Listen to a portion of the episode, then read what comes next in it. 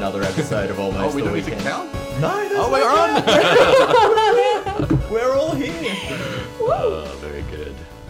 Your favorite home and lifestyle podcast, Yeah. where we break down the best bathroom advice and video games. Hmm. Bathroom advice? And gardening tips. Mm, that's true. Is- It's have you listened to the podcast recently? No. it's changed a lot. It's changed a lot. I started listening to the Fear and Hunger Oh, episode nice. Yes, yes. uh, the other day, but I was just doing it while I was washing the dishes, so it's like half an hour of you guys just fucking gas bagging. Oh, about, like- a lot at the start. So uh, you're about to be a part of that half yeah. an hour. Our guest today is, Redacted. Monday sandwich. or is it Monday Sandwich? Should I Do we redact that? Yeah. Redact. Redact away. I don't know. Yeah. Monday Sandwich? Monday? Monday. Welcome to the Monday. podcast. You can call me Phoebe as well. okay. We just have to redact yeah. every single time we say Phoebe. It's Yeah. the worst My first name's okay. Just leave my last name out of it. Okay, cool. Great. No one can know. Yeah. Uh, amazing. Great to have you on board. You've wanted to be on board for some time now. Yeah, uh, yeah. I uh, I was just saying before, I get super jealous whenever I listen to the podcast. It makes it almost unbearable Oh, wow. Wow. Yeah. because I just I want to interject so badly Oh, yeah. in that you know irritating way that I do Mm-hmm. when I must correct something. Yeah. Well, uh, let, let the corrections flow. Yeah, we are wrong very often. like last week, I mentioned um, the game called Dave the Diver, but instead of calling it Dave the Diver, I called it Diving with Dave or something like that. oh, I'm so sorry. well, I wouldn't have been able to help with that one, Yeah, so yeah. you know. But just as an example, you know, we're wrong so frequently. Uh, so, Phoebe, what's been going on? What have you been playing this week? Ooh, what have I been playing? Been playing a little bit of Zoldo, Tears of the Kingdom. Hmm. Been playing a lot of this mobile game called like Outlanders or something. Oh, yeah. Uh, no relation to the smutty uh TV series, Yeah. the smutty Oh. Scottish TV series. Um, yeah, it's like a resource management, town building sim thing. Yeah, hell yeah. uh, with like little kind of objectives. I've nearly completed all of the objectives, and then there's like a free play, but I tried the free the free play, and it's kind of a bit too easy, I think. But Mm. um, yeah, that's been really fun.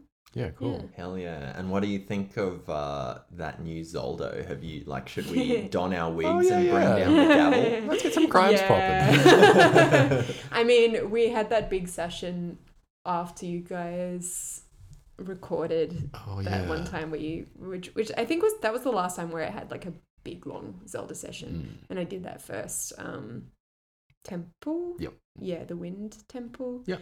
Um so we did badmouth that section a lot but in general I'm really really enjoying it That's because I didn't I didn't play the first one that much Mm. um like I, I played I played a fair bit of it but I didn't finish it um so it's yeah just fun to have more of that Hell yeah. Mm. Yeah. Nice. Are you um have you done any more temples since then or you haven't played that much? No yeah no I've just been wandering around chasing those little magical like deer thingies Oh yeah. yeah I don't yeah. know if you know the magic deer thingies I know the magic frogs. hmm I don't know if I know about the deer. deer thingies that you you go up you like find like a sakura tree Oh yeah. and then you know a deer thingy comes Yes, up and then yes. it's like go here and look in these caves Yes. and then you go in the caves do some spelunking I did one of those, I think. yeah Yeah. I like that. I like that part of the game the most, I think. Yep. Yeah, I've been getting the Zelda orgy- orgies. Whoa! Wow! Yeah, no, I hear, I hear Rule Thirty Four is popping Yeah. off. So uh, good for you, dude. Uh, the urges to go back to play Zelda again. uh, but I've also been reading uh, Neuromancer a little bit, and that just gives me cyberpunk urges. I'm kind of keen to play Cyberpunk. I reckon you would dig cyberpunk. Yeah, Yeah. Yeah. Yeah, it's pretty cool. It's um, it is very disappointing. You go from reading Neuromancer, which is like a beautifully written cyberpunk city, and then you play. Like I booted up uh, my save from Cyberpunk, and like someone was like walking upstairs and they like teleported down to the ground, and the dude like wiping the table is just playing the same wiping animation over and over again. I'm like, Oh, God. it's not the same, you know. You don't get the same. This, it's not as stinky. Yeah, I want my Night City to be stinky, and Right. Cyberpunk is unstinky, Yeah, the Neuromancer. decidedly clean. Right. The Neuromancer does a really good job of like capturing the grime. You know, whenever they're walking down an alley or they're in a room, like it sounds disgusting. Yeah. It just like hasn't been cleaned in centuries. Yeah, and it's dark. It's always Mm. dark, and then in Night City, you should think it'd be dark. it's not dark. Everyone's well lit. Apparently, there's like a crazy. Um, if you've got like the highest end video video card, you can play it on like ultra dim, dim Ultra dark mode. ultra ultra orgy mode, and, then- and uh, yeah, it like does proper lighting and stuff like that. But I- I've never seen, never played it like that. Sick. Anyway, hell yeah, that's good. Yeah. That's nice. I'd like to introduce our fourth guest, the fridge. Oh, it's yeah. uh, It's just turned on. Kicked in. Email us at it's almost the weekend pod at gmail.com if you can hear the fridge. What sort of games have you been playing, Rich? Um, yeah, Games with our fresh produce. That's what I reckon. Yeah. Yeah, fresh produce is all over the fucking place. how did you hear about this mobile game? Um, I got like free Apple Arcade because I have a new iPhone, and this was just an app- Apple Arcade game. So I'm pretty sure you can buy it, you know, outside of Apple Arcade. But um, yeah, it's really good. It's really Yeah. fun. Yeah, um, and easy to just sink hours into. Like I've just been listening to Dimension Twenty podcasts and Oh, playing that on my phone. hell yeah. Losing Degenerate hours. yeah, that's good. nice. That's good. What have you been playing, Darian? Oh man, I uh, I finished that Tinykin. Oh, wow, you finished it. Shout out to this month's Game Club game. Yeah, nice and you know short and sweet, and uh, truly the opposite of Fear and Hunger. Oh, yeah, I yeah, yeah. think I think we landed on the on the right game when we rolled that d4. It's uh, yeah, real chill and uh, honestly a perfect podcast game. Like the music is is pretty good, honestly, but uh, you know when you're just cruising around a collectathony type open level, the the music Oh, starts to loop and you're like, nah, I, need Belinda Blinked or, you know, some shit in my life. Blind yeah, yeah. yeah. I, I thought you meant like it's the perfect To game. talk about. Yeah, to talk yeah, about. no, not to have Oh, something on. yeah, yeah. Oh, no, yeah, sorry. no, it alright. may actually not be the perfect game because it's quite simple. Yeah. Um, but uh, yeah, no, just listening to, to podcasts while you play, it's a good vibe. I think And it's got that really cute, like grounded kind of thing of like a bunch of tiny little worlds made out of you know regular stuff. Like Yeah. the Mm. the um, it's- I don't know if you've noticed the like grass and um, earth are like Brillo pads. Oh, Like, right. The, I haven't the noticed green that. part of the Uh. Brillo pad is the grass, and then the like yellow part is the earth. That's It's really great. cool. It's little little sort of steps. Of, Yeah, yeah. Minecrafty steps of, um, yeah, Chux wipes. yes. And this is the Scrub Daddy sponsored podcast. so Yes, that Scrub Daddy. makes sense. um, hell yeah. Yeah. So nice. yeah, that's good. And uh, Phoebe bought me Factorio. Ah, dude. So that's a, that's a thing So now. just so you know, this is now the Factorio episode. I'm sorry, Phoebe, but we got Oh, to we got to pivot you from know. here, and now we're going to talk about Factorio. At least I can contribute. How you feel? How, I mean, you told me a little bit how, how you're feeling about it, but uh, how do you think? I love it. Yeah, I love it. Um, I love just how open ended it is. Like, I think there is actually a tutorial that you can play, but like we just started playing, a, you know, the, the open, you know, the main Yeah, game. I don't yeah. even know what you call it. It's like a story mode, I guess, but it, there's no story. Yeah. Um, you start building shit and like surviving and like amping up production. Free play, right? And uh, yeah, I've just been, you know, slowly amping up production. Uh, it's getting a bit exponential. You Mm-hmm. know, you unlock one thing and it unlocks like five new things you can make, Yeah. and you're like, all right, great, I know what I need because I, I, you know, you've got your eye on like Mm-hmm. all facets of your production empire, even though it's quite meager to begin with. Yeah. And so you you unlock one thing and that un- unlocks five more. And then I recently unlocked one thing and it unlocked like 30 more things. And I was like, oh, geez, you know, I need to like be more efficient in this area. These conveyor belts are too far apart. They're not well designed. So I j- that's when I stopped playing. But I'm just like so excited to go back in and just micromanage the ever loving fuck. Yeah. out yeah. Joe and I have been saying for ages, you're gonna love Yeah, Factorio it's for the for the pure over micromanagement. It's yeah, it's one of those things. You know how sometimes you shy away from something that's recommended Oh. to Yeah. you really hard, like Yes. movies or music, and you're like, yeah, shut up. Like I'll get there eventually. but this, I like. You I immediately liked it, and then I've just been liking it more and more and more. Yeah. yeah, yeah, yeah. No, it's cool that you're uh, into it. I know um, that feeling of being able to see every. I think I mentioned this to you when we were talking about it previously, but that, that feeling of being able to see everything in your factory or like have it in your mind. Mm, For me, the moment that disappears is bliss because because you like lose track of like oh, there's like a million other things happening over this part of the factory, and then you get like trains, and then you get like all sorts of other things that happen, and yeah, that the moment where you're like, I kind of can't think of everything at once. I think that's really a fun trick that game plays. Right. Yeah. Um, and yeah, so you really have to like rely on your automation. You know, like the mistakes that you make early on, like come to like bite you really hard in the Yeah, butt. yeah. When you run out of fuel to like Yeah. power your, you know, electricity Yeah. uh, plant, and then Yeah. you know, like everything shuts off at once. Yeah. like, "Oh, fuck," you have to run back down to wherever your little electricity plant is. Yeah. yeah. Yeah. or you'll be like, oh, I'm just going to quickly reroute this thing so this has like rods, and then um, uh, and then you go and do something else, and then like an hour and a half later, you're like, why the fuck do I have no rods? Yeah. Fuck, I forgot that I rerouted that thing, and then it's like, it goes crazy. Uh, and then uh, yeah, the, this whole science thing. Have you started doing like research and yeah? That, that's the thing. I researched one of the like test tubes or whatever, Oh, yeah, and yeah. Mm. it just unlocked so many things, and Yeah. uh, it, it it's amazing because I think in any other game that probably would have been overwhelming, but Mm. because that is the game, it's like exciting. It's like, oh my god, imagine when I've got my head around all these things, and then like another layer of things will unlock. You Yeah. know, it's it's a very exciting time for me, like just starting to learn all the Factorio stuff. It's a very exciting time for me. I'm with child, a very exciting time.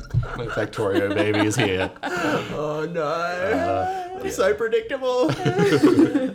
Um, yeah, no, that's good. I'm glad you're digging it. Um, yeah, can't wait to talk more about it. with you. yeah, yeah. Well, uh, yeah. I mean, I'm I'm trying to play a little bit every day, but I am finding it quite taxing. You know, I feel like it, it's it's definitely not a game you can relax to. Absolute opposite of a podcast game. There's Mm. Oh, yeah. no way you could listen to a podcast and play this game. No, Yeah, I found even when I'm playing with Joe, Hmm. if I get you know you know how I am when I'm like focusing on something and I just like shut out all external input, I'll be like just really focused on trying to fix a problem, and Joe will have been talking to me for like thirty explaining seconds, some and I'm core like, element. what? Yeah, that's all right. Very good. Uh, far out. Yeah, and you've been playing those challenge modes, or I heard that you were playing yeah, like the little. I did. Yeah. I, I played the one. Um, it's like the transport belt challenge mode, Mm-hmm. and you have to like connect, like connect boxes on one side of a of the factory to the other side of the Mm-hmm. factory using transport belts. But um, yeah, I, I got through like three levels or something of it, and then I got to this one level. And I just could not work it out. Right. It's such a tricky Yeah. challenge. Yeah, that's really cool. That's a good thing if you like puzzles. I think I want to try that. Yeah. It looks really cool. Because yeah, a lot of the time you'll find yourself with these like self-imposed puzzles where you're like, oh, I need to get you know the iron from here to here, and then it needs to get like put into this other thing, and it's like, oh, there's no path there. So what do I do? You know, like how do I make that happen? And then you, and you like. I often say to Phoebe, it's like there's multiple levels. There's like, oh, you just build the belts, and then the other level is, oh, you build belts that lead into sorters that sort things from one end to the like the, the box to the other end, and Mm. and then there's another level where you like yeah split things out, and it just becomes like multiple levels of solving the puzzle more and more elegant ways, which is really mm. really fascinating. Yeah, that's the fun thing about it. Finding the like most elegant, efficient, Yes. creative way to get everything working that doesn't have any like any fat on it. You mm, know, it's like this is exactly as many things as it needed to be in Yeah. order to make this happen. And Yeah. Yeah. Yes. Yeah, it's very good stuff. I think you're exactly right. That's where the spice is. Mm. It actually reminds me of The Witness and Breath of the Wild in a way. In the way, it, yeah. I mean, it's a much more complex version of that, but in the way it kind of gets you thinking about the Yeah. systems, and it it doesn't have any one solution. You know, you kind of got to use your ingenuity to Yeah. kind of get the most out of it. Totally. Yeah. Uh huh. Uh huh. Hell yeah. Well, shit. Have you got any crispy chicken wings? For Oh, us? I do. I mean, I've been playing a little bit of that Tinykins and I've been Oh playing. a right. Oh sorry. I, bit- thought, I No, thought you were just living that living that don't care what cyberpunk Joe's life. We've had enough of it. It's been enough out of you, I think. Yeah. Okay. Yeah. Away at Tinykin. Tynekin, uh, slowly but surely, and a bit of Hunt as well. The new event's been popping off, so that's oh, good. sick. Back in the bayou. Back in the bayou, baby. Um, yeah, Hunt is like, we, we had this amazing sesh a couple of nights ago where we were just like on, you know, we were getting kills. We were really like great as a team, and uh, me and my workmates. And um, and then we played again last night, and it was like complete opposite. You know, like we were just getting wiped Oh, by man. like babies, You know, like, people wiped by teams that are like way less advanced than us, and we're just like, what's going on? It's I think it's just I think it's like that's the ultimate version of that experience is Hunt because you'll have like a great set of games one night, and then the next night you'd be like, not on for some reason. I don't know why. Um, but yeah, Hunt's been good. So what? How big are the squads when you when you team up? Three. Um, The but magic number. but you can queue into a server with um, duos or solos. Oh, that's right. I remember you talked a little bit about queuing in as solo and just how Oh yeah, scary. hardcore that would be. Yeah, they've they've added a bunch of um, functionality for solo players that has made it less scary or less, you know, run ending. Like when you get killed, if you've got a certain perk, you can revive yourself, which is really cool. Oh, okay. Um, and a couple of other ones that I can't remember right now. But yeah, they, they've made it like less um, awful to die as a solo. Awesome. Um, and then I think that's it. I think that's all been playing. Hell yeah. Mm. Love love hearing the hunt updates. Big big hunt fan conceptually. The the console practice, version yeah, didn't go down so yeah. well, but uh, I love the idea of hunt. Yeah, yeah, the console version was Is that pretty the trashy. one with like? I think I watched you play. it. It's got like horror movie guys chasing after you. No, that's Dead by Daylight. Oh right, right. Yeah, yeah. Hunt Hunt is like I mean, how would you just what's the elevator pitch for Hunt? Um, oh, it's like a grimy bayou monster hunting. Oh, actually, I do know the one that. Yeah, you showed me that first before. person shooter experience. Yeah. Yep, yep. You team up and go and hunt monsters and try to extract. It's an extraction shooter, is a genre, and then you try Mm. and extract with the bounties. But there's other players in the lobby, and they try and stop you. Mm. Yeah, it's good. It's PVE, PvP, lots of fun stuff with Hunt. The event is good.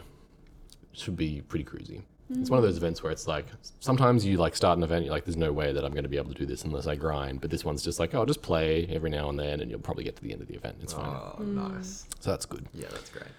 Um, you want some chicken? Yeah. Yeah, chicken. Some spicy chicken. I got a I got a bag chip, although this might be a bag wing. You know, like Good. the often. I love that this this meal system that you've brought in is just Ad hoc. chicken and chips, chicken and crisps. no, no. Like okay, so Joe. When you in- say bag chip, Okay, so like Joe, so whoever's bringing the news is bringing that succulent shit, right? They're bringing that uh-huh. tasty protein straight to your door. Mm-hmm. But whoever doesn't bring the news occasionally has a bag chip. And this is a Joeism. what is a I'm, bag I'm getting chip? there. I'm getting there. So like I I didn't clock it straight away, but Joe said it was such enthusiasm that I was just like, fuck yeah, I got a bag chip this week, baby. But he's talking about, you know, when you like get Macca's or KFC or whatever, and they put it in Oh, a and bag. there's an extra and they- chicken bag. That's That's what that is. That's a bag. I thought It's that much was extra. Yes. Yeah, Yes. yeah. Oh, this is yeah. It's totally like that charcoal chicken place near where we used to live. Exactly. In And they just absolutely slaughter it with chips. Yeah. Very good. Yeah. yeah. Yes. So that's why that's what a bag chip is. I thought it was like a bag of crisps. Ah, okay, good. Yeah, That's- we never explained it. It's such like No, we, we haven't explained much No, on yeah. this podcast. Oh god, it's gonna be a good one. So uh, yeah, it's good that you've got a, a chip or an extra wing because Yeah. they've got two and a half piece feed. Oh, excellent, excellent. Um, so first piece, Last of Us 2 and Horizon uh, Forbidden West budget accidentally revealed Oh, uh, after a poorly redacted document was submitted for the uh, ongoing Xbox FTC case that we've been hearing about. Yeah. I'm really keen on this because I bet The Last of Us Two cost. Can we can we put our numbers in? Do you have the numbers? I got the numbers. See, we talked about costs on the last episode, right? Mm. Because Star Citizen was, was over 500 million, and So insane. which is just bananas. But I mentioned I think Cyberpunk was like 170 million, Red Dead 2 was also around 170. Yeah. So I reckon The Last of Us 2 is gonna be like maybe even 200, 220. Okay. 220. I'm so bad with numbers. I'm going to say 250. Okay, going a bit higher. All right. An amazing guest, Aaron. Uh, Last of Us Part 2 was about uh, 200 full time employees, uh, not including external vendors, and the budget was around 220 million. Oh my god! Wow. So this is really uh, amazing because, like, so for the um, there's been this ongoing court case saying that I don't know. If, oh, sorry, Phoebe, that I don't know if you've heard about. It's okay. let's Write the time down. let's just give it let's just give it up. Uh, where uh, Microsoft has been trying to acquire Activision. No, You haven't heard about this? no. Okay, it's a big. Um, It's a big deal. We've, we've it's actually yeah. got We've a lot of coverage yeah. on this podcast. most news outlets, video news outlets, have just been talking about it non-stop because it's been just Really been calling ongoing. me out for not listening. Getting punished. Yeah, Getting punished. this is the punishment phase. Um, yeah, so the cri- podcast crimes. Yeah, easy on crimes. Um, and anyway, so as a part of that, uh, a bunch of different um, publishers and video game companies have been having to submit documents to make cases against or for Microsoft purchasing Activision. Okay. Um, and if they were Because to, they're worried about monopoly or yeah, like pretty yeah. much, yeah, it's it's like the the two big boys, you know, like yeah. Microsoft has Game Pass, and they're also a publisher, and they publish a bunch of different games for a bunch of different studios, and um, Activision has Call of Duty Yeah. and uh, Blizzard. Yeah. Activision Blizzard, same company. Yeah. Um, and so yeah, it was it was really strange because like the Last of Us lawyers, I guess I don't know who did it. Must have been an intern. Submitted the um, the documents, and they had like used some form of blackout or permanent Oh, that ink. you could see behind. Yeah, and so when they scanned it, you could see that they'd redacted it, but you could also see the number because the print was there. And so they were like, oh, the, the numbers are there. And yeah, so uh, Horizon was the other one that got leaked. Or the, the amount was leaked. Uh, you can have another guess if you like. Uh, which, which Horizon was this? The Horizon second one? Forbidden West, yeah. I mean, I, I don't think that highly of Horizon. So we're gonna I'll do 170. 170. Yeah, I'm gonna go. I'm gonna go 150 for Horizon. Okay. Um, so Horizon actually had about 300 full time employees. Whoa. Um, not including external vendors and other freelancers, and was around 212. Oh, Wow. whoa. That's so Mil- much. Yeah, Crazy. big game. Yeah. Game. Yeah. I haven't played it, so I Yeah. guess I wouldn't know. Yeah. Um, so yeah, that's that's that piece of news. We got some, a little bit more information on the FTC ruling on Yeah, yeah. uh, That's Microsoft v Sony, uh, Microsoft v Activision. Yeah, crazy. I mean, we've been reporting on that for like over a year now. It feels Are like. we really? Wow, Yeah. freaky. um, Baldur's Gate. Yep. The crowd goes wild. uh, has some pretty wild, sexy content. Oh seen yeah, have you guys seen the fucking bear? then no. Okay. Oh my god. The game features many different romance options in its massive campaign, and some storylines feature uh, or allow polyamory, as well as may have hap- happy endings that can end with you being sacrificed to a demon. A recent showcase uh, during a panel called Panel from Hell, Larian showed a brief cutscene between a uh, with romance between a player character and Halsin, one of the companions. He's a druid and can transform into a bear. and so there was like the yeah the bear making moves on the player Oh my god. Yeah. I, th- I haven't watched the video in full, but uh, the It's crowd good. goes very. It's good. It, it gets excited for Yeah, the, yeah, the no. bear romance. Yeah, no, I'm, I'm all about it. I'm all about it. I actually thought it wasn't from the game because, Oh. like, I follow the D and D subreddit, uh, subreddit, and Reddit is undergoing new ownership. There's a new CEO, Oh, and yeah. everyone hates the CEO. So D and D, the subreddit, is just constantly posting porn Yes. to like piss off the CEO, which is great. I'm fully behind it, and that's where I saw the bear scene, and so I didn't realize it was actually a. Baldur's Gate thing Yeah. until a bit later. The- yeah, that was a piece of news that didn't make it in this week, but it's worth talking about the whole um, what do they call it with the Reddit thing? Um, do you know what I'm talking about? Reddit has made these choices around allowing third-party apps to Oh, ingest right. data. I can't remember the name of it. is. I can't remember what it's called, but basically because third-party apps that you could download on like the Android Play Store or the Apple Store allowed you to like hide ads and stuff, Oh, and, sure. and you know make the Reddit Oh yeah, they're experience actually discontinuing decent. third-party apps Yeah. or something. Exactly, like they're killing, Yeah. and you know these these third-party apps had tens of millions of download, like a huge um, kind of part of the Reddit user base Mm. uses these apps, and so like a lot of subreddits have just closed or like committed suicide, and you know they're just like, or they've just become fully porn, Yes, or like I'm pretty active on Tumblr, and there's been this thing re- recently going around about Reddit refugees. So like about- so, you know, welcome to Tumblr. Like, this is how we use Tumblr. Here's some like funny, you know, stupid shit that we've been saving. Hope you enjoy. yeah, yeah. Is it the same with Twitter refugees? People are leaving Yeah, Twitter for Tumblr. yeah. Yeah. Um, yeah, so I was reading a news story about uh, CD Projekt Red, um, not CD, uh, Cyberpunk 2077. The subreddit was undergoing a similar thing. There was people just posting NSFW, yeah, um, and it was a big deal apparently, even though you were previously allowed to post NSFW on. on yeah, there. yeah, exactly, exactly. Um, the final piece of news, and this is a real bag chip, but the um, first episode of season two of Jujutsu Kaisen has come out. Oh, have you watched it? I have, but I need to watch it again. It's jam packed full of stuff. Oh, I am so keen. Yeah, maybe we should watch it after this. Yeah, that'd be good. I love that. Yes. Yeah, cool. Yeah. Uh, I watched it the other night. Uh, maybe last night, the night before. I can't remember, but I wasn't able to like fully focus and get it all in because other stuff was going on. But yeah, it was really cool. Same as the first season, just Oh. really good quality, great So animation, good. good stuff. Love those characters. Hit me with your uh, extraneous wing. All right, so um, this is a bit of a big one. So G slash O Media, I have no idea what that stands for. They're this big conglomerate that owns Gizmodo and Kotaku, Oh wow! and Oh, Gears. Otaku. oh no, it's Kotaku though. Oh, Kotaku. Yeah, oh. yeah, well, Yeah. Uh, it could be Giz- Gizmodo Media. I have no idea. Um, anyway, yeah, G slash O Media. Um, they're going to be utilizing AI to write articles Oh no! for, Giz- for Gizmodo and Kotaku. Oh. Boo. Yeah, and so unions are appalled, staff members Mm. furious. It's a really dumb idea. All the you know Kotaku staff are taking to Twitter and being like, "This is fucking stupid. It undermines the work we do." And G slash O Media are basically like, "Oh, you know, it's just gonna be for like list based articles, Right. and you know, this is how it starts."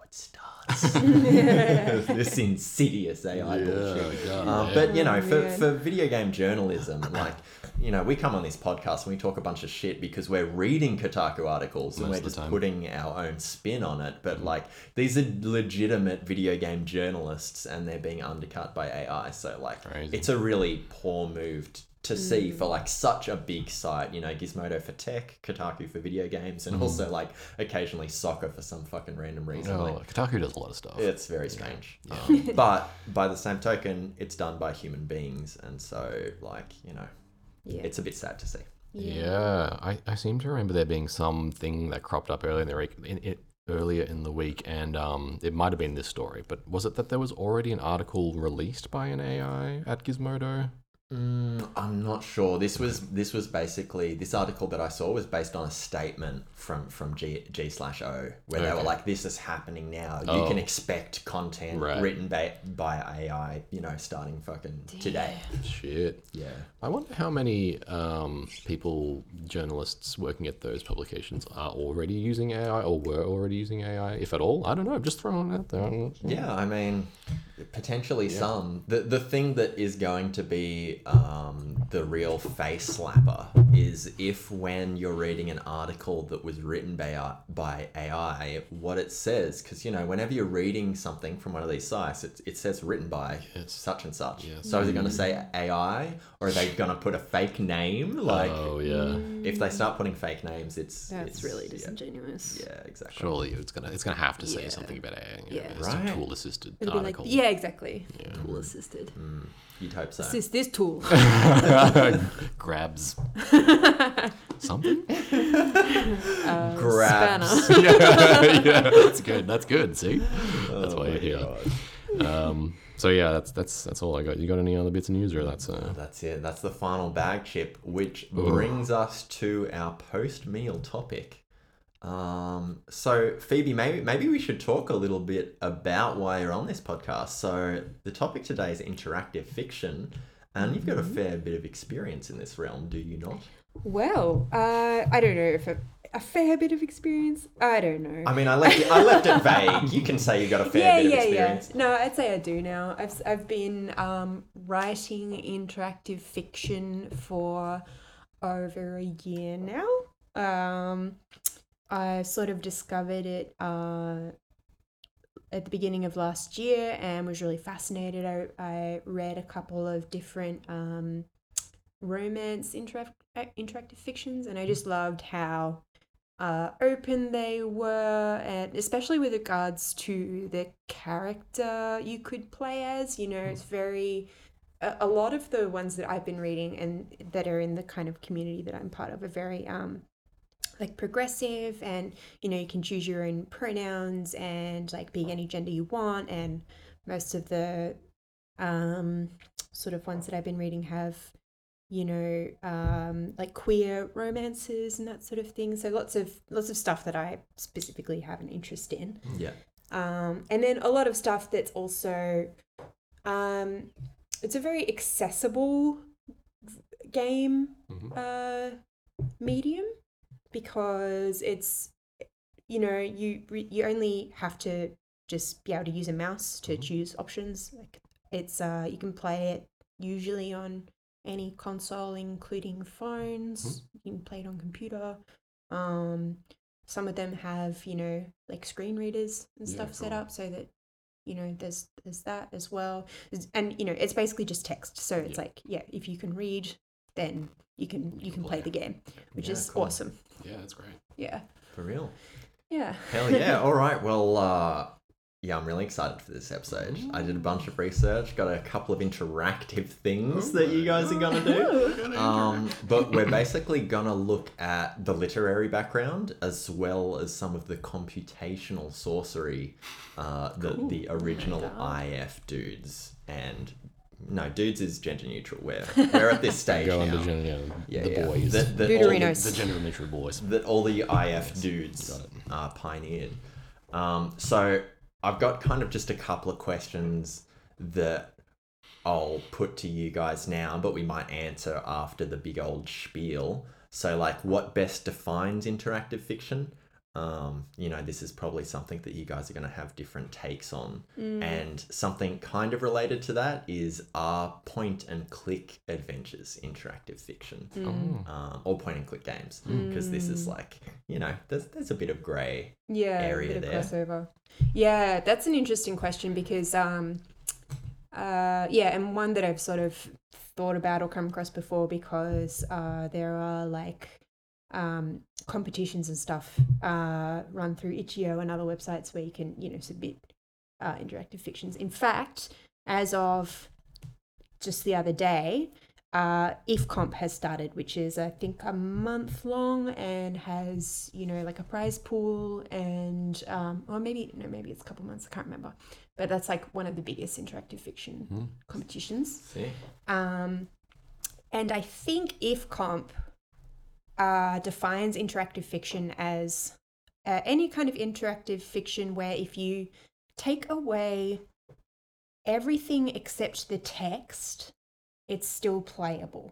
Right. So wow, that would mean that something like uh, Disco Elysium, for example, has a lot of interactive fiction kind of elements in it. But you know you move from place to place with your character. It's got the music. It's got the visuals. It's like it's like a very whole, you know, uh, It's like a holistic yeah, experience. yeah, yeah, like Every, everything feeds it. You know, it's got the dice rolls. Like, I, I guess, I guess you can do dice rolls with text as well. So that doesn't necessarily make it um not interactive fiction. But yeah, so yeah, if you can take away everything except the text, it's still playable.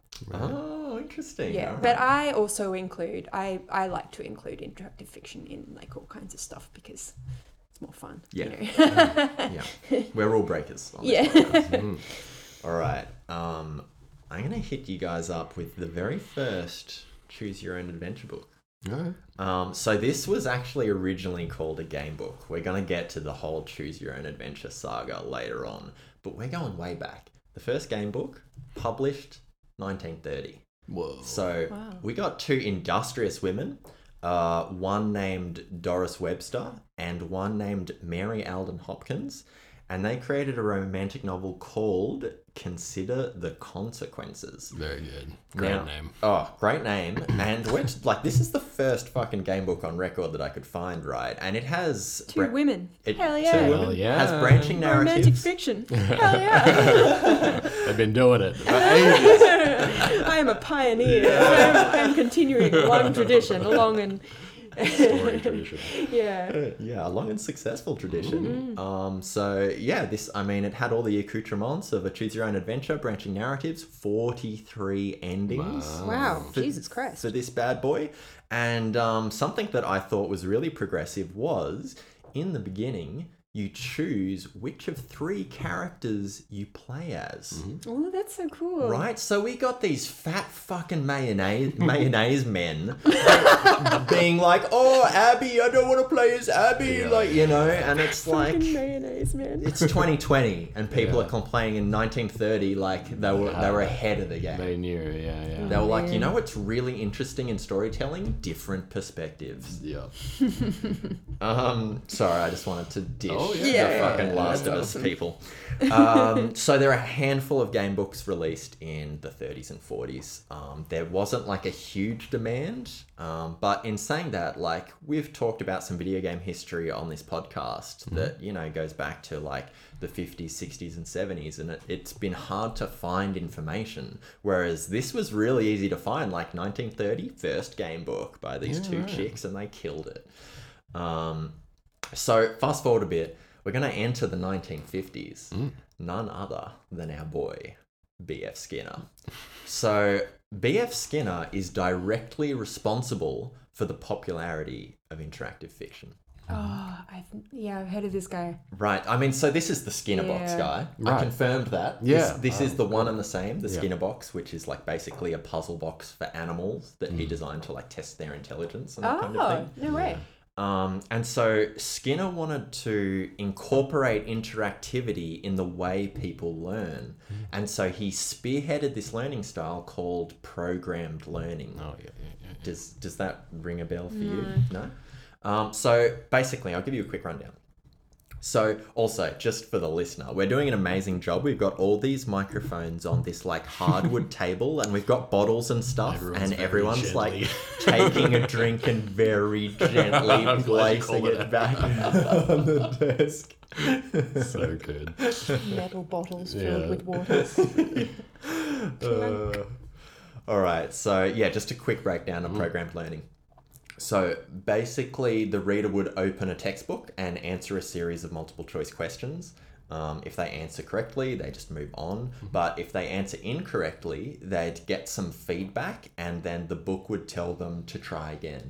So basically, depending on their answer, they'd go to somewhere in the book that would provide feedback, and then Yeah. they'd go back to that question with that feedback. Oh, that's so interesting. Right, and so this was, you know, this was all self-contained in the textbook. Yeah, yeah. Um, and so one of these uh, publishers that, that were publishing these books was called TutorText, and from what I could see, this was the most popular publisher, and they were big in the fifties, sixties, and seventies.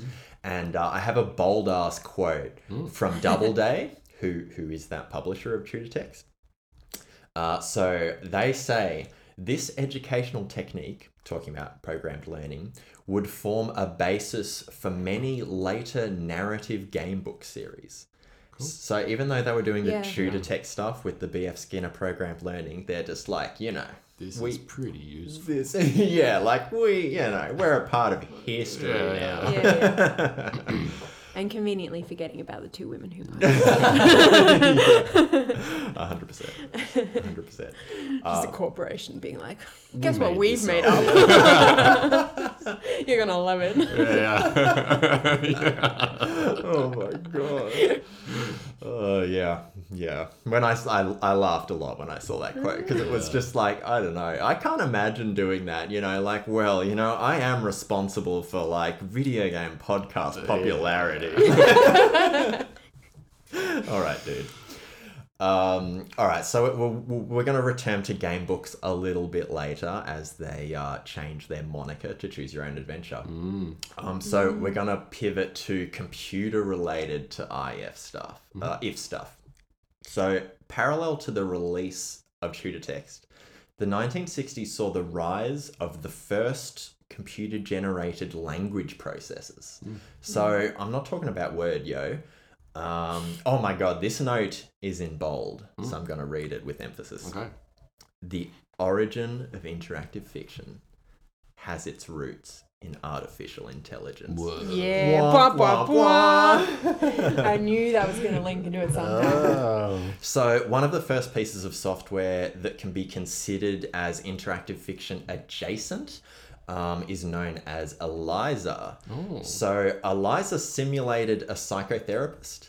Um, it was created in 1964 and it would respond to user inputs in like a conversational manner. Right. Um, so it was kind of like one of the first chatbots, you Yeah. know, like classic MSN Messenger chatbots, um, which were originally called chatterbots. Right. The more you know. Out of bots. That sucks. yeah, someone cut that shit down immediately. yeah. Um, and it was also one of the first examples where a machine could attempt the Turing test to try and Wow. appear human if the human taking the test didn't know they were speaking to a machine. Yeah. Um, so if you guys can please ready your phones, Ooh. I've sent you Ready. an image, and uh, Phoebe, you're going to play the role of Eliza, Mm-hmm. and Joe, you're going to play the role of you, which is the user. Great. I can already see this is going to be good. Cool. Where should we start from? Um, the the very top, I mean, where it says Eliza in the first line. As in, Eliza is a mock Rogerian psychotherapist. No, Eliza. Eliza. Sorry. Is something troubling you? Men are all alike. What is the connection, do you suppose? They're always bugging us about something or other. Can you think of the specific example? Well, my boyfriend made me come here. Is it important to you that your boyfriend made you come here? He says I'm depressed much of the time. I'm sorry to hear that you're depressed. It's true, I am unhappy. Can you explain what made you unhappy? Oh, wow. okay, so that is uh, a real excerpt Yeah, from. Yeah, cool. from Eliza, and that's what she was designed to do. Um, I chased down a copy of Eliza, which you can access Mm. on the internet, and I asked it, "Do you know what a video game is?" Oh, and it said, "Oh, know what video game is?" So obviously, very rudimentary. oh, Basically, only designed for the psychotherapy Right, stuff. right. Not not good at answering random questions like our good old friend ChatGPT.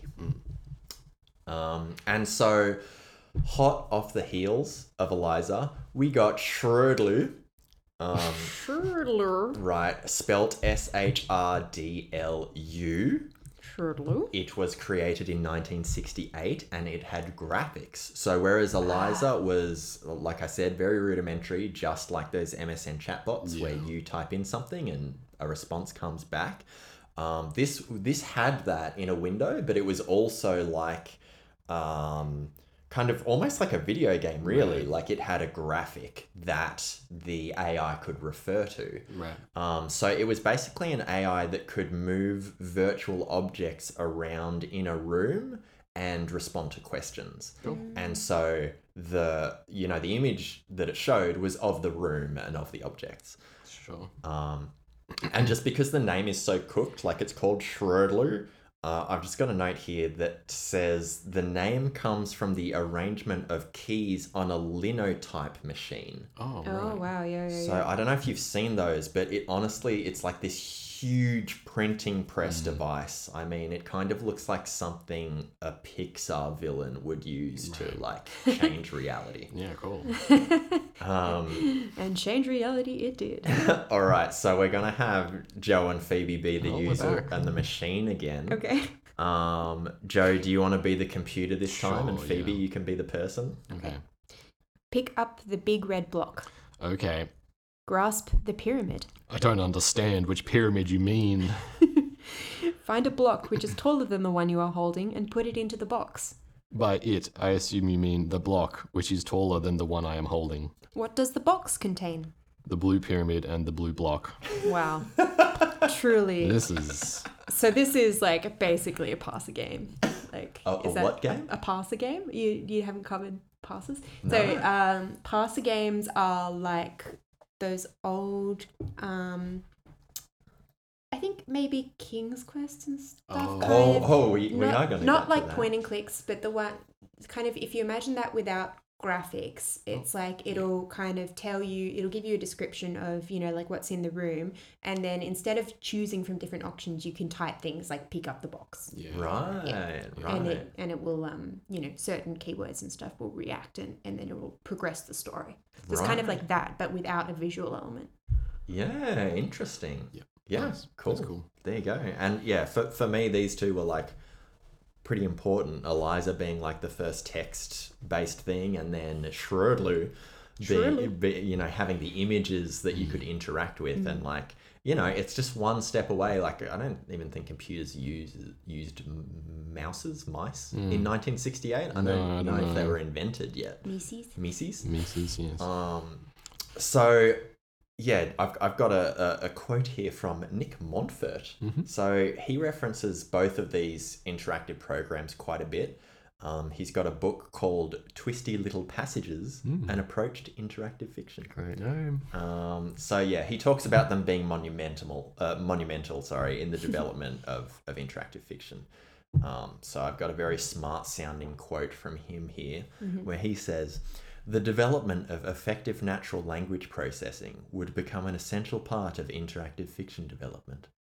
So basically, saying these AIs were, you know, Pretty Effective intelligent. yeah. natural language processing. Yeah, right, right, right. Yeah, and uh, yeah, just the fact that you could interact with a virtual world laid the foundation for that shit. Right. Um, even though it's like missing the story elements, right? Again, this is like super, super foundational stuff. But And it's interesting because all of this stuff is um, not only relevant to interactive fiction, but just games in general. Like all Mm. Yeah. of this. Well, pro- probably computerization in general, right? Like, well, it's funny that you say it's relative to games in general because it wasn't hmm. until 1970s that a computer playable interactive fiction hit the mainstream. Hmm.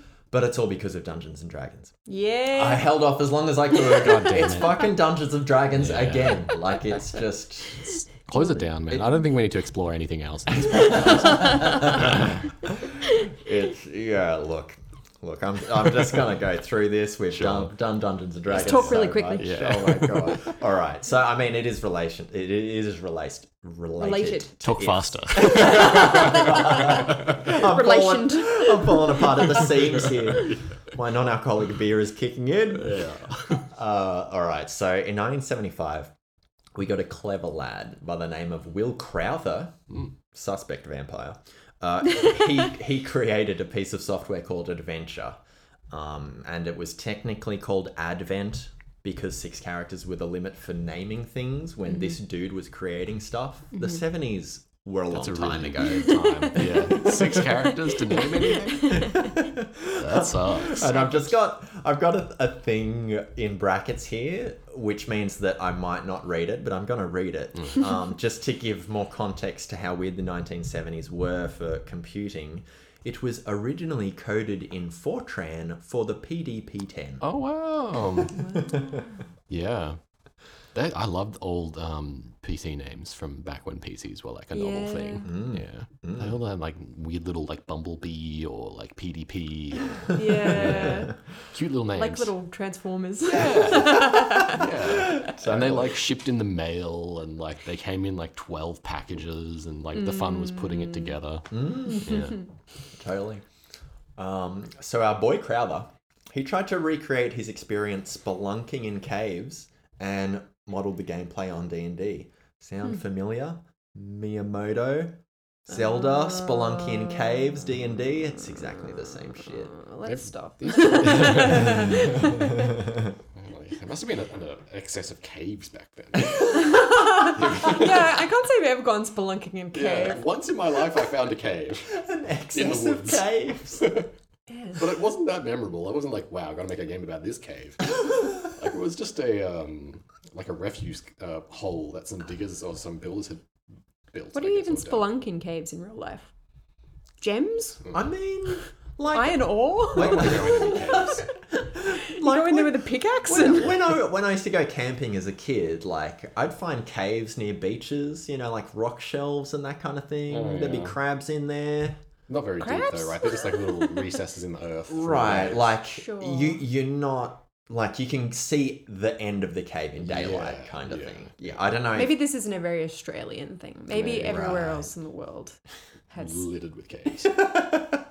so many caves for the spelunking. that's yeah, that's how the lizard people rise up. They're Oh. brewing in those caves right now. Brewing O- Obama's down there, you know, stirring the cauldron. He's down there. Yeah, for their craft beer. Oh god. Um anyway, so 1977. Every now and then we like stray into like conspiracy theory on this podcast. One episode I started reading off like UFO stats. Oh like we just we full went there. We should go there again sometime. Oh my god. Maybe for the hundredth episode. Do it for the vine Do joke. like a Halloween episode. Mm, Halloween yeah, we episode. do cryptids or something. Oh my god, yeah. Um, all right, so we got our boy Crowther, right? He's been spelunking. He loves D and D. He's gonna make that Advent shit. In 1977, we got another switched on bloke by the name of Don Woods. Is Don is good? He's wood. He His uh, wood is good. he uh, joins forces with Crowther, and uh, he he implements fantastical elements in Advent. So he puts those gnomes, those elves, basically Lord of the Rings shit.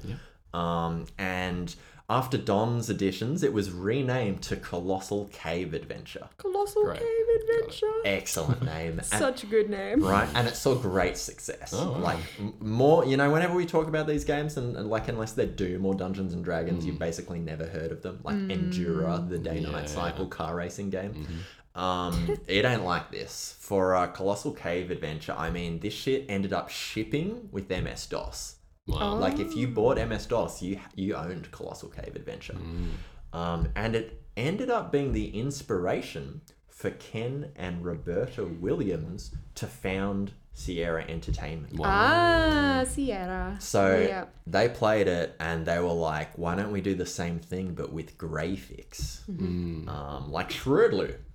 Like And Shredlu. I just really want to say Shredlu. Yeah, I know. I can. I'm, a, I'm, I'm a little parrot here in the background repeating Shredlu every time you say it because it's just so fun. Shredlu. Um, so yeah, Sierra, best known for King's Quest, and they also published a little game by the name of Half Life Oh wow. by the, by then unknown developer Valve. Wow. No way. Yeah. Sierra. There you go. Hmm. Sierra is. They're no more, right? Or Sierra? I don't think so. I mean, we did have that King's Quest reboot a couple of years ago, but I don't think that Oh. was Sierra. Yeah. Hmm. I think they got absorbed somewhere along the line. Anyway, Yeah, as is tradition. that's the way we do it out here. Um, all right, so we dabbled in the digital realm for a while. We're going to pivot back to literature, Hmm. where the term "choose your own adventure" is coined. Do you guys like this magical mystery tour we're going on? I'm loving it. I too am loving Yeah, it. I yeah. specifically didn't do any research because I knew that you were Ah, going to like good. lay it all out for us. But Yeah, yeah. yeah. Hell yeah. Um, so while that whole Colossal Cave adventure bollocks is going on, meanwhile, we've got an assiduous lad by the ma- name of Ed Packard. Um, and he told stories to his children, and he would ask them to interject. So he would just like make up these stories as he told them, and then be like, you know, What do you think happened next? Exactly. Yeah. And uh, he was like, oh, you know, this is pretty fun. Maybe I should write that shit down. And so in 1970, he drafted something called The Adventures of You on Sugarcane Island. Um, and it was rejected by nine publishing companies. Whoa. Yeah, it didn't get published until 1976, so six years after he had that draft. And uh, yeah, the first book in this series called The Adventures of You. And uh, it wasn't until Packard released his second book, which is called Darkwood City. Oh, sorry, Deadwood City, even better. Uh, and history was forever changed. Wow. Yeah, this is the guy I've heard of. The Right. choose your adventure guy. Yeah. Yeah. So um, basically, uh, at the publishers for uh, Deadwood City, a junior editor by the name of Dinah Stevenson or Dinah Stevenson, D I N A H, Dinah. Dinah, uh, was tasked with advertising this new style of book um, to, to readers and whoever. And they wrote as like the tagline, choose your own adventure Wow. in the Wild West. Amazing. And this trend continued. The next book was Choose Your Own Adventure in Outer Space. Yep. And uh, yeah, suddenly it's just fucking a thing. Everywhere. And uh, I ended up finding a recent interview with Ed Packard. So he's like, you know, he's still kicking. Um, and uh, this website called Arcade Attack interviewed him and asked some questions, how he got started. It was a really cool interview.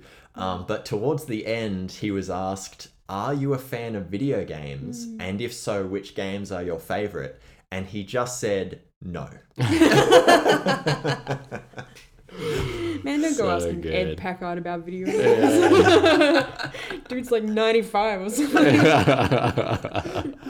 oh god i just thought that's so funny though like because Yeah. he's you know like it's like, such a uh, like almost like a like a father of video games Yeah, in some yeah. ways. No, Yeah, yeah. parental disapproval.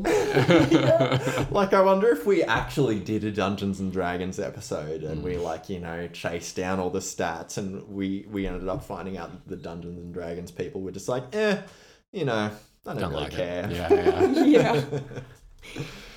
Uh, um, so so again to the tail end here, Mm-hmm. um, moving into the eighties, we saw the addition of things like dice rolls um, being added to the choose your own adventure style of book. Sure. Um, so I mean a real a real uh, popular series of books called Fighting Fantasy Hmm. was a thing, and I had like a couple of these growing Oh, up. did you? Yeah, Cool. so um, we actually played Oh, one. the the Snow Queen one. Yeah, the Caverns of the Snow Witch. Yeah. Another good name. Um, we died. Oh yeah, they're really hard. Right. Yeah. And I, I remember having a bunch of them, and like because they were so hard, uh, I used to read them Right. just to just to see like the endings and all the ways you died Just read them and from start to finish. Yeah, yeah, because like y- you could just never see everything. Yeah. Um, but yeah, it was like a bit more involved than choose your own adventure. So like you created a character by rolling your dice, and you like combat would be dice rolls, and um, yeah, basically everything came down to dice rolls. But you know, you'd have like inventory to keep track of. You'd learn Yeah. spells and like get weapons. The fun. In a Yeah. book. Yeah. Yeah, in a book. It was basically like an acoustic point Yeah. point and click adventure, Yeah. right? Very good. Um, Acoustic. yeah, but I've still got Caverns of the Snow Witch. I'm pretty sure it's in storage. Great. Yeah. And so since the 80s, the core elements of interactive fiction haven't really changed. Mm. Um, because, yeah, despite, uh, what was it, like if comp or If comp, something? Yeah. That you were talking about, where their definition was take away everything but the text. Mm. I mean, for me, Caverns of the Snow Witch, even though if you took away the dice and like the pen and paper for inventory and stuff, I just feel like that's No, it's it's. Uh, I think you can include that because pen Mm. and pen and paper, writing stuff down is still text, and dice you can convey via text form as well. you know. right, right, So okay. you know, There you go. It's in. Yeah, Yeah. I was wondering with that as well. Like maybe even games like Disco Elysium, you could convey via text as well. Yeah. I think like, if you changed, if you had more of the description, yeah, in the in the text and that Yeah. sort of thing, and like, you know, if you wanted to move Harry around instead of clicking on the thing, you you know, say go over here or, yeah, or or whatever. there would had be a list options. of locations. Yeah, and- totally. It would be very easy to convert something Yeah. like that into like a proper interactive fiction. Yeah. Mm. Proper. in inverted commas. Mm. Oh, my computer wants me to join Apple TV. Go away. okay. Classic. Great. Um, thanks, Apple. Thanks, Daddy Jobs.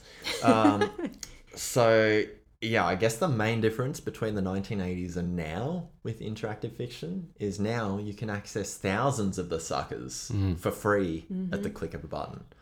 Um, so, I guess this brings us to modern day interactive fiction. Sure. Um, and so I wanted to ask you if you could convince us to play one interactive fiction aside from Vespertines, shout out, which Shout is out. your interactive fiction. Can't play Vespertines. Um, which one would it be? God, I mean, that's such a that's such a loaded question because it's like saying, you know, if you could, you know, ask people to read one book or vi- or watch Frankenstein. one. Oh, okay, there you go. You just got got it on Right lockdown. Um, and a lot of the ones that I read are specific to my interests.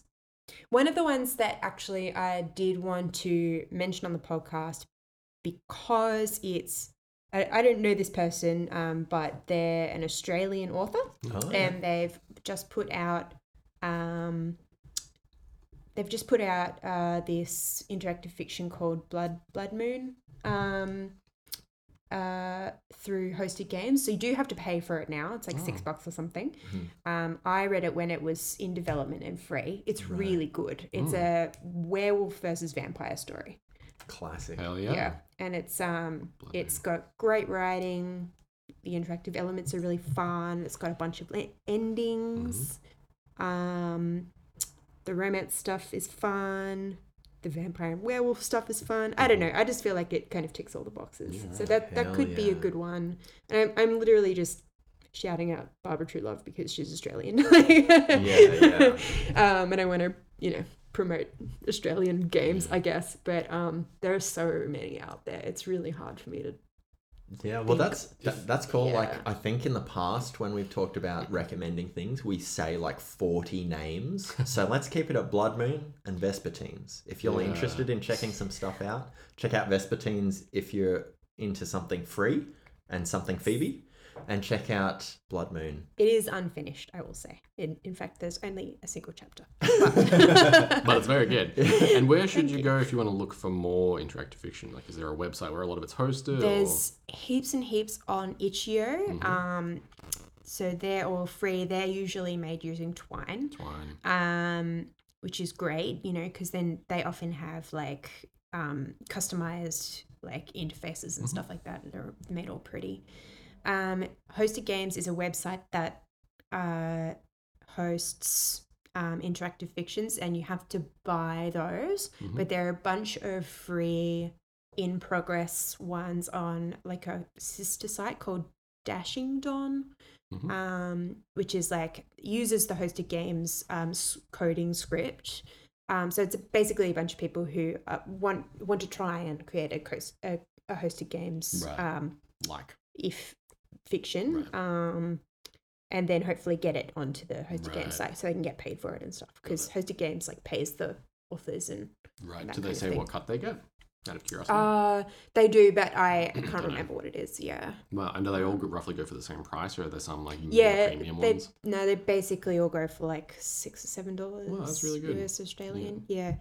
Um, yeah, there's. I think there are some drawbacks to that as an author. Um, like I know, for example, they won't publish anything that's too similar to another one of their titles. Right. So that c and when they say too similar, that could be literally the same genre or the same Wow. basic premise. You know, or, you know what I mean? Like, Okay.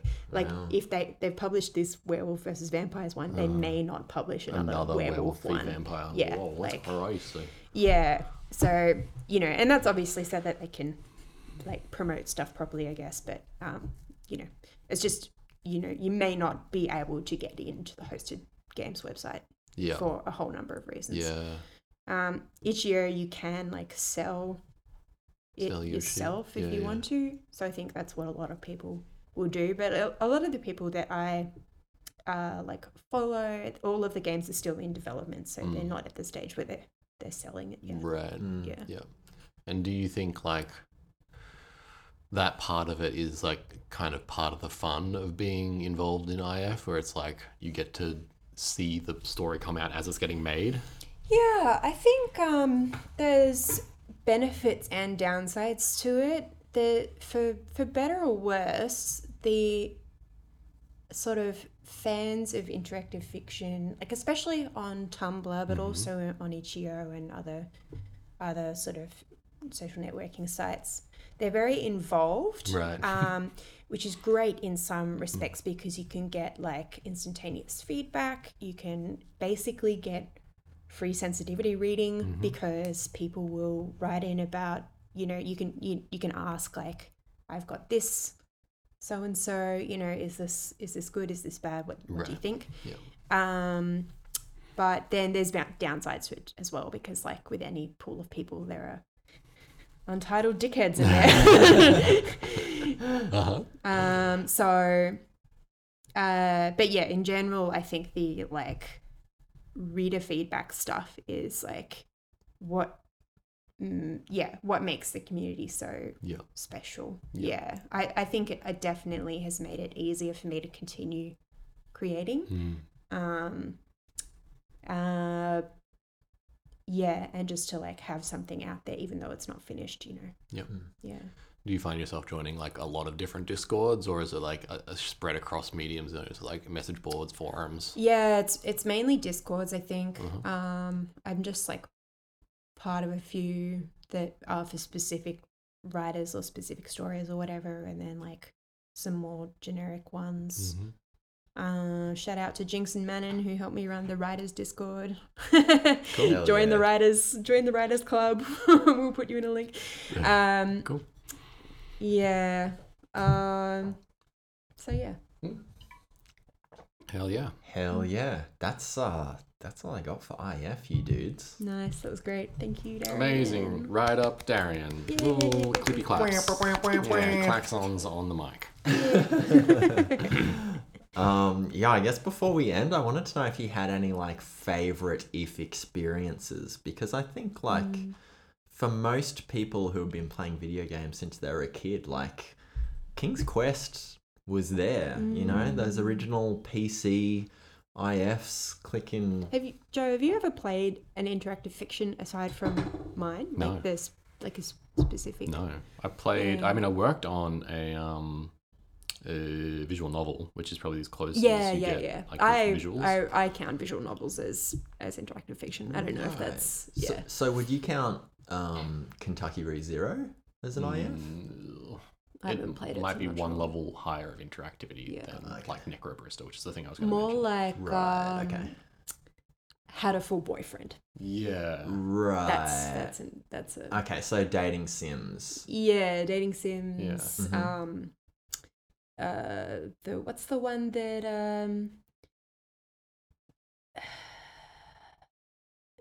Uh, Tim Tim Rogers did that Oh one yeah, with the um, Oh. Tokimeki Memorial. Tokimeki Memorial, Oh, like yeah, yeah. that kind of thing. Yeah. Yeah, yeah. So visual novel. There's heaps of them, Mm. and they, I think they kind of ride that line of IF, but there's probably more visual stuff that Mm, goes into a lot more them. visual stuff, and I guess Tokimeki Memorial kind of. It has a whole system of. stuff Well, and it does have a whole system, but a lot of a lot of that systematic stuff is included in Yeah. in ifs. Like you can do all of that in Twine. Yeah. You can track, you know, meters and Yeah, cool. um, have statistics and, and that sort of thing. yeah. So yeah. yeah. I mean, yeah, visual novel. I mean, yeah. So for me, Necrobarista was the one that I worked on and had played. Right. Um, I don't know if I'd say it was my favorite, but yeah, I don't, I don't know. I don't really have a favorite. But I should, I should get more into it. You know, I should check out um, Blood Moon or whatever it was called. Blood, Mm, Blood Moon. Blood Moon. Yeah, Yeah. hell yeah. That's where I'm gonna go next. Yeah, cool. I've, I've actually got yeah. Necrobarista on my computer. Oh really? Yeah, Oh nice. I'm gonna check that shit out. Yeah. Yeah, I think I might have got it as an itch.io bundle. Mm. Blood Moon Itch.io bundle as well. Yeah. Yeah. I don't know how good it is. oh I think my I've God. heard good things. yeah. Nina worked on that too, didn't she? No. No? Oh, It's about buck. never mind. Cool. Well, do you guys have any closing thoughts? Closing thoughts. Oh, um, yes. I was going to say one of the best things about interactive fiction, in my opinion, is um, the fact that it's easy to create your own stuff. Mm, so right. everyone should give it a go. Twine is really easy to learn. Um, you can just download it off the internet. It's got really basic, um, simple uh, coding things that you can do just to have the branching narratives come out. Um, yeah, so give it a go. I feel like the strength of interactive fiction is the fact that it's the stories are so varied and numerous, and anyone can do it, and everyone should try it. I'd love to try it. Is it like a? Do you feel like it's booming? You know, there's like a lot more people trying to make them these days, or is it kind of fizzling? Or I don't know. I'm I guess I'm relatively new to the community. I feel like um yeah, on on Tumblr, I think there's a steady so probably a steady turnover of people starting them and then stopping them as well. But like new ones are coming out all the time. yeah, cool. Yeah. Yeah, nice. Sick. No closing thoughts from me. this thoughts, has been It's empty. Almost the Weekend. Thank you for listening. Goodbye. Goodbye. Goodbye. Yes. Bye. Bye. Bye.